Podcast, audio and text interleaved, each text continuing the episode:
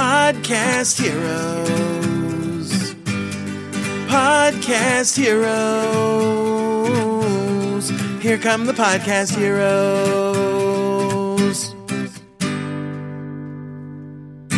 Einen wunderschönen guten Morgen, liebe Gemeinde.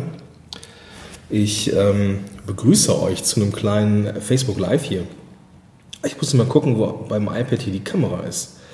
Ich habe nämlich hier das Shure MV88 jetzt mal einfach mal ans iPad geklemmt und glaube, dass das einen besseren Sound gibt. Das habe ich jetzt ja vor kurzem mal ausprobiert.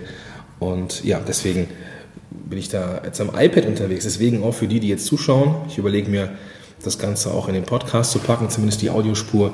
Da werde ich das dann, in Facebook Live habe ich das hier halt einfach mal ausprobiert mit dem iPad. So, Freunde, ich habe jetzt hier eine kleine Ansage in die Welt. Und zwar in die Podcast-Welt. Und vielleicht ist der eine oder andere, der jetzt den Titel gelesen hat, falsch. Ja? Es werden schon die richtigen Hörer den Weg zu mir finden, wenn ich meinen Podcast starte. Das ist eine Aussage, die möchte ich mal kritisch hinterleuchten. Und da nicht nur kritisch mit der Welt sein oder mit der Podcast-Welt oder mit dem Business oder mit irgendwelchen Bereichen des Marketings oder Marketingansätzen, sondern vor allem auch erstmal mit mir. Ja? Ich bin auch selber, wenn man sich gerade ältere Interviews mit mir anhört, wo ich zu Gast bin und Podcasting erkläre, auch immer einer derjenigen gewesen, die gesagt haben, ja, es ist nicht schlimm, wenn du unterwegs bist in einem Bereich, wo es schon viel Wettbewerb oder auch andere Podcasts gibt. Ja, die richtigen Leute finden den Weg zu dir.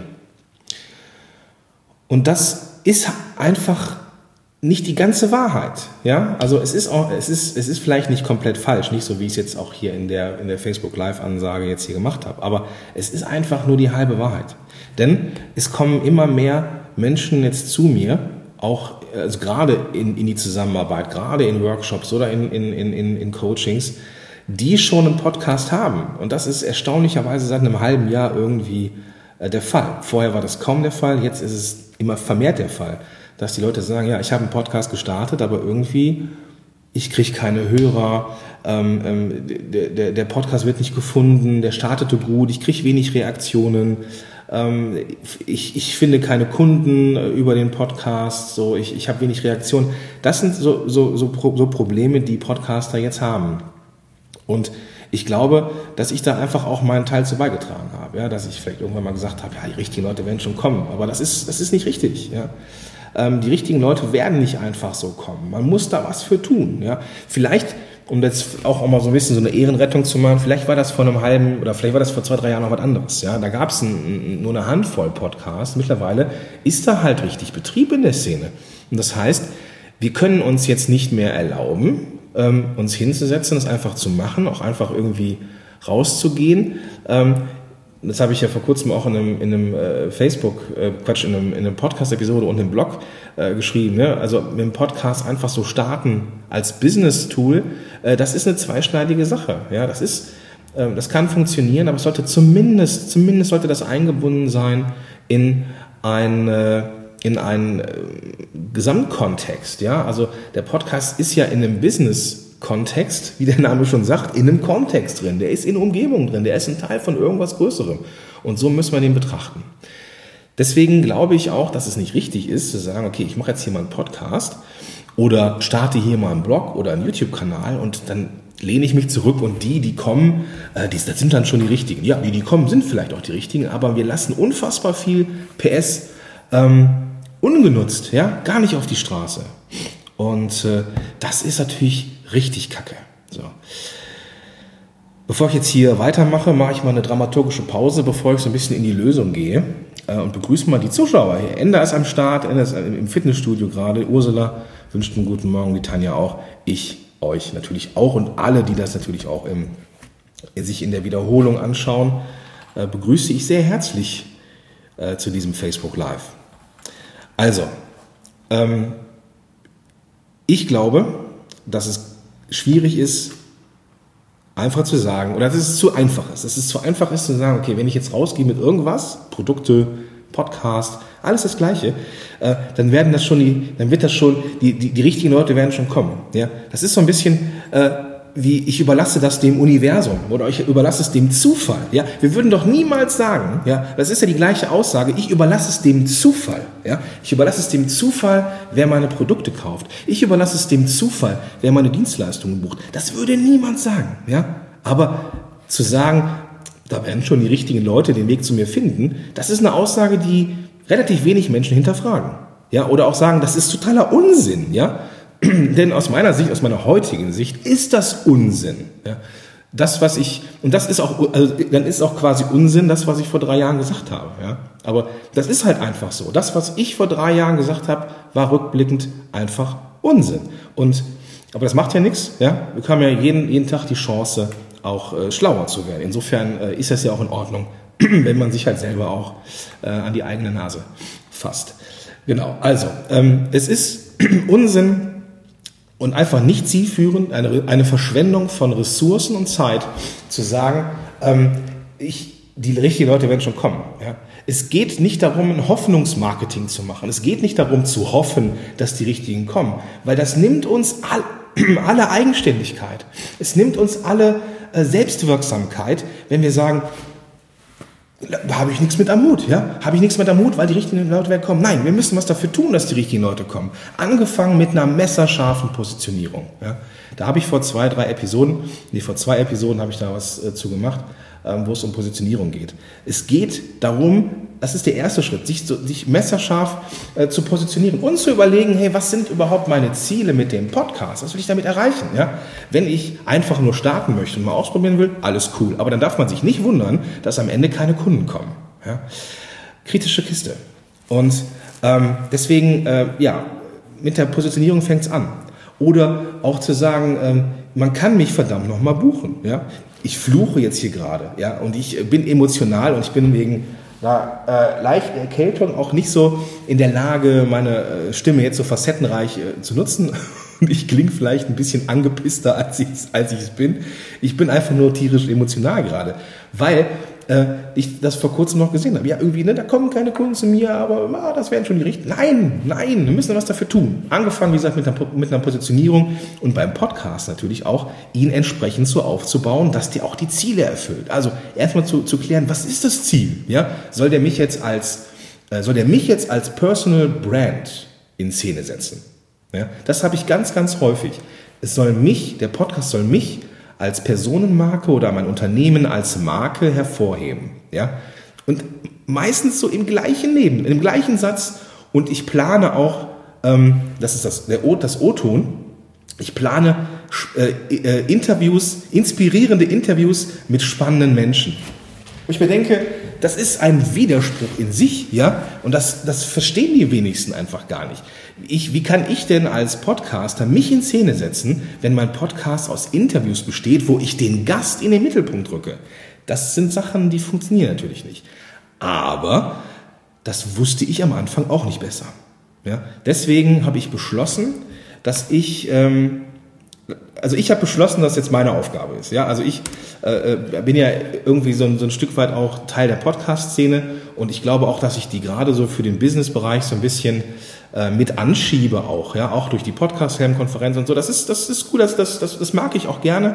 Das ist auch für mich auch so ein bisschen so eine Ehre und das will ich einfach tun. Ja? Ich glaube, dass ich jetzt für mein Unternehmen auch das nächste Level erreicht habe, dass ich mich auch um die kümmere, die schon einen Podcast haben. Und ich glaube auch, dass es jetzt meine Mission ist und dass ich auch Spaß dran habe, dieses ganze Podcast-Ding fürs Business auch ein Stück weit zu professionalisieren. Ja?